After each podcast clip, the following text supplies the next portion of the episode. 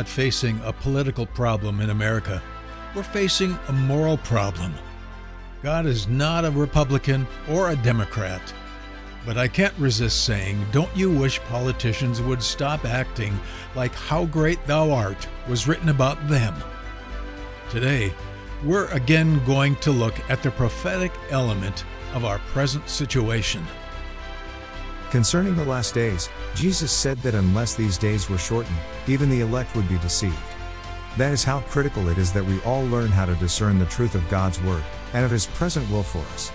Today, Pastor Hardika looks at how God has dealt with present day situations in the past. There have been many so called prophetic words that have told us who our next president is going to be. I don't care who prophesies that someone will be the next president. The burden to believe something is absolutely not what someone says about the future unless it can be confirmed in the Bible. True biblical prophecy doesn't create confusion, it creates clarity, conviction, and confession of sin. It doesn't focus on what could happen with others, but on what God wants to happen in us. Humble yourself, turn from your wicked ways, and seek the Lord, and Donald Trump will win the White House. Really? So he didn't because you didn't? Maybe we're left wondering if the rest of the Christians in America didn't get the memo. The main impact of a true prophecy doesn't leave us wondering or hoping if it's true. Its validity can be confirmed through God's Word. Obedience to a prophetic word causes God to respond when we take it to heart. He will fill the nation with His power, not Donald Trump's influence nor Joe Biden's. With God, the trial is never about the trial, you see, and this political storm is not about getting the right political answers. It's about bringing a nation to its knees until it is humbled enough to love our enemies, pray for them, and bless them. Unity won't come through political maneuvering, but through genuine love and morality. Whose morality, you ask? Well, not yours and not mine, and not some politicians, but through the one who created each one of us in his image. If we were his mirror, I don't think God would recognize himself at all right now. But take heart, God is bringing America to its knees. And the sooner we willingly accommodate him and focus on our own heart's condition, the sooner he will turn and leave us a great blessing. We have a great dilemma in America right now. Freedom of speech is being destroyed. Corporations are openly aligning with political parties and threatening the opposing party monetarily. The hypocrisy in government has become astounding in moving away from the values of Scripture and of our Constitution. So, we're going to look at the biblical principles that God has used to govern this world when nations who have identified with Him have turned from Him. By this you will know a prophecy is from God or not when you hear a Thus saith the Lord. You see, God doesn't change, nor has His word changed, or He has said that He would quit being God if it does. Israel lamented, there is no more any prophet, neither is there any among us that knows how long. O Lord, how long shall the adversary reproach? Shall the enemy blaspheme thy name forever? Lord, how long shall the wicked, how long shall the wicked triumph? How long shall they utter and speak hard things, and all the workers of iniquity boast themselves? The short answer, as we shall see, is when your nation seeks God, even if they have to be brought to their knees through judgment. When my people repent, then God shall set in motion the overthrow of the ungodly. That's His word. Who are the ungodly? Those who promote the values of the world and not of the kingdom of God. For this reason, God is going to bring America to its knees until its people repent, humble themselves, and seek the Lord and it makes no difference how much of a Republican or a Democrat anyone is. Psalms 93 says, He that planted the ear, shall he not hear? He that formed the eye, shall he not see?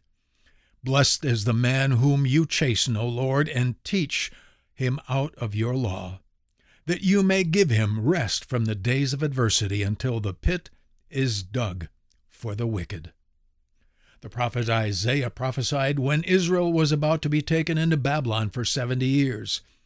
He says, Woe is me, for I am undone, because I am a man of unclean lips, and I dwell in the midst of a people of unclean lips.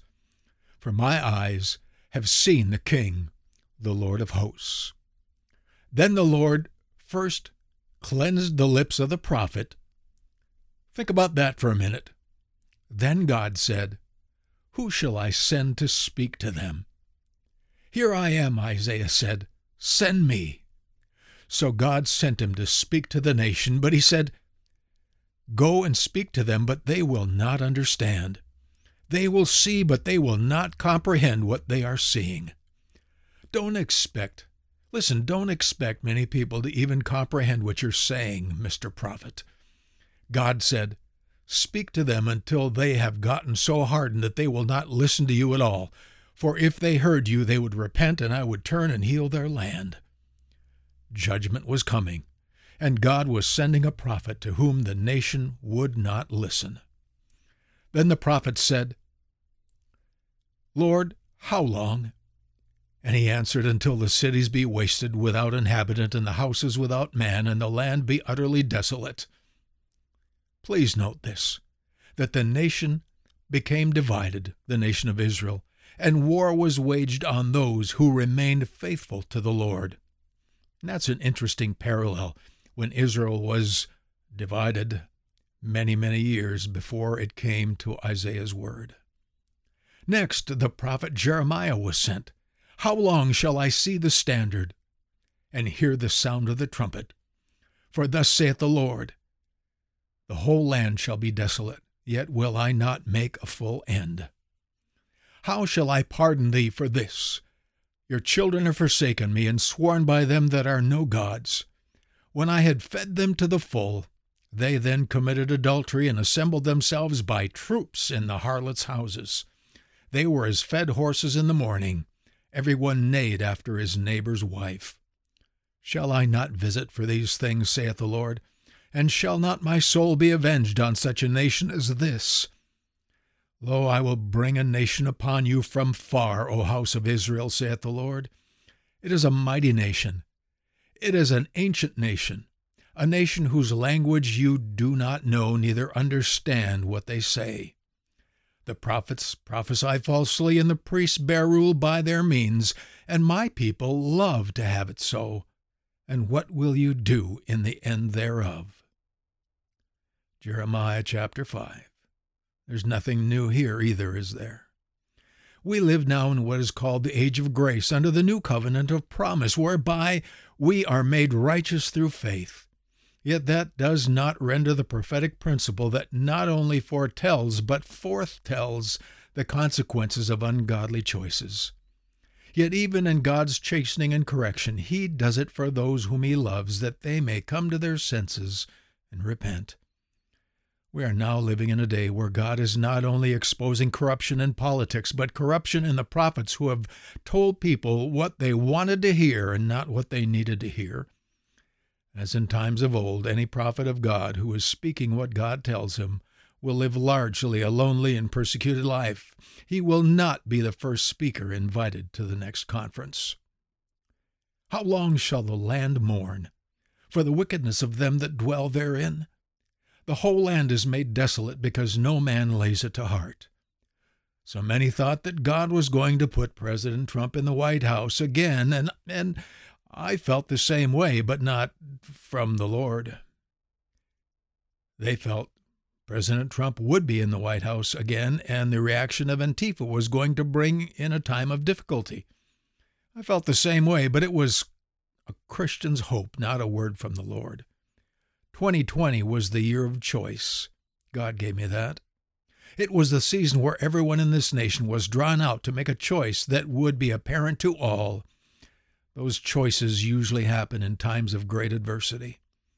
Now it's apparent what American politics has chosen and what Christians have chosen. And now 2021 will be the year of consequences where we will reap what we have sown. This present spiritual captivity will truly awaken those with a heart to hear God's own word. I've said it many times that I felt that what I've been going through over two years as an ex- is an example of what America is going to go through. It's been a very humbling and a very restorative time where God made good on His word. I'm setting you apart. And I believe that He is now going to work to set American people apart as they bear the consequences of sin being allowed to spread its wings. On bended knee, we will look up and begin to see God's Spirit raise us up to Himself as He knocks out all of the props that we have hoped in and leaned upon. But just as God brought Israel to its knees in the world system called Babylon, so His intention is clear to us. After seventy years be accomplished at Babylon, I will visit you and perform my good word toward you in causing you to return to this place. For I know the thoughts that I think toward you, saith the Lord, thoughts of peace and not of evil, to give you an expected end. Then shall you call upon me, and you shall go and pray unto me, and I will listen to you. And you shall seek me and find me, when you shall search for me with all your heart. Behold, I am the Lord, the God of all flesh. Is there anything too hard for me? Yea, I will rejoice over them to do them good, and I will plant them in this land assuredly with my whole heart and with my whole soul. For thus saith the Lord, like as I have brought all this great evil upon this people, so will I bring upon them all the good that I have promised them.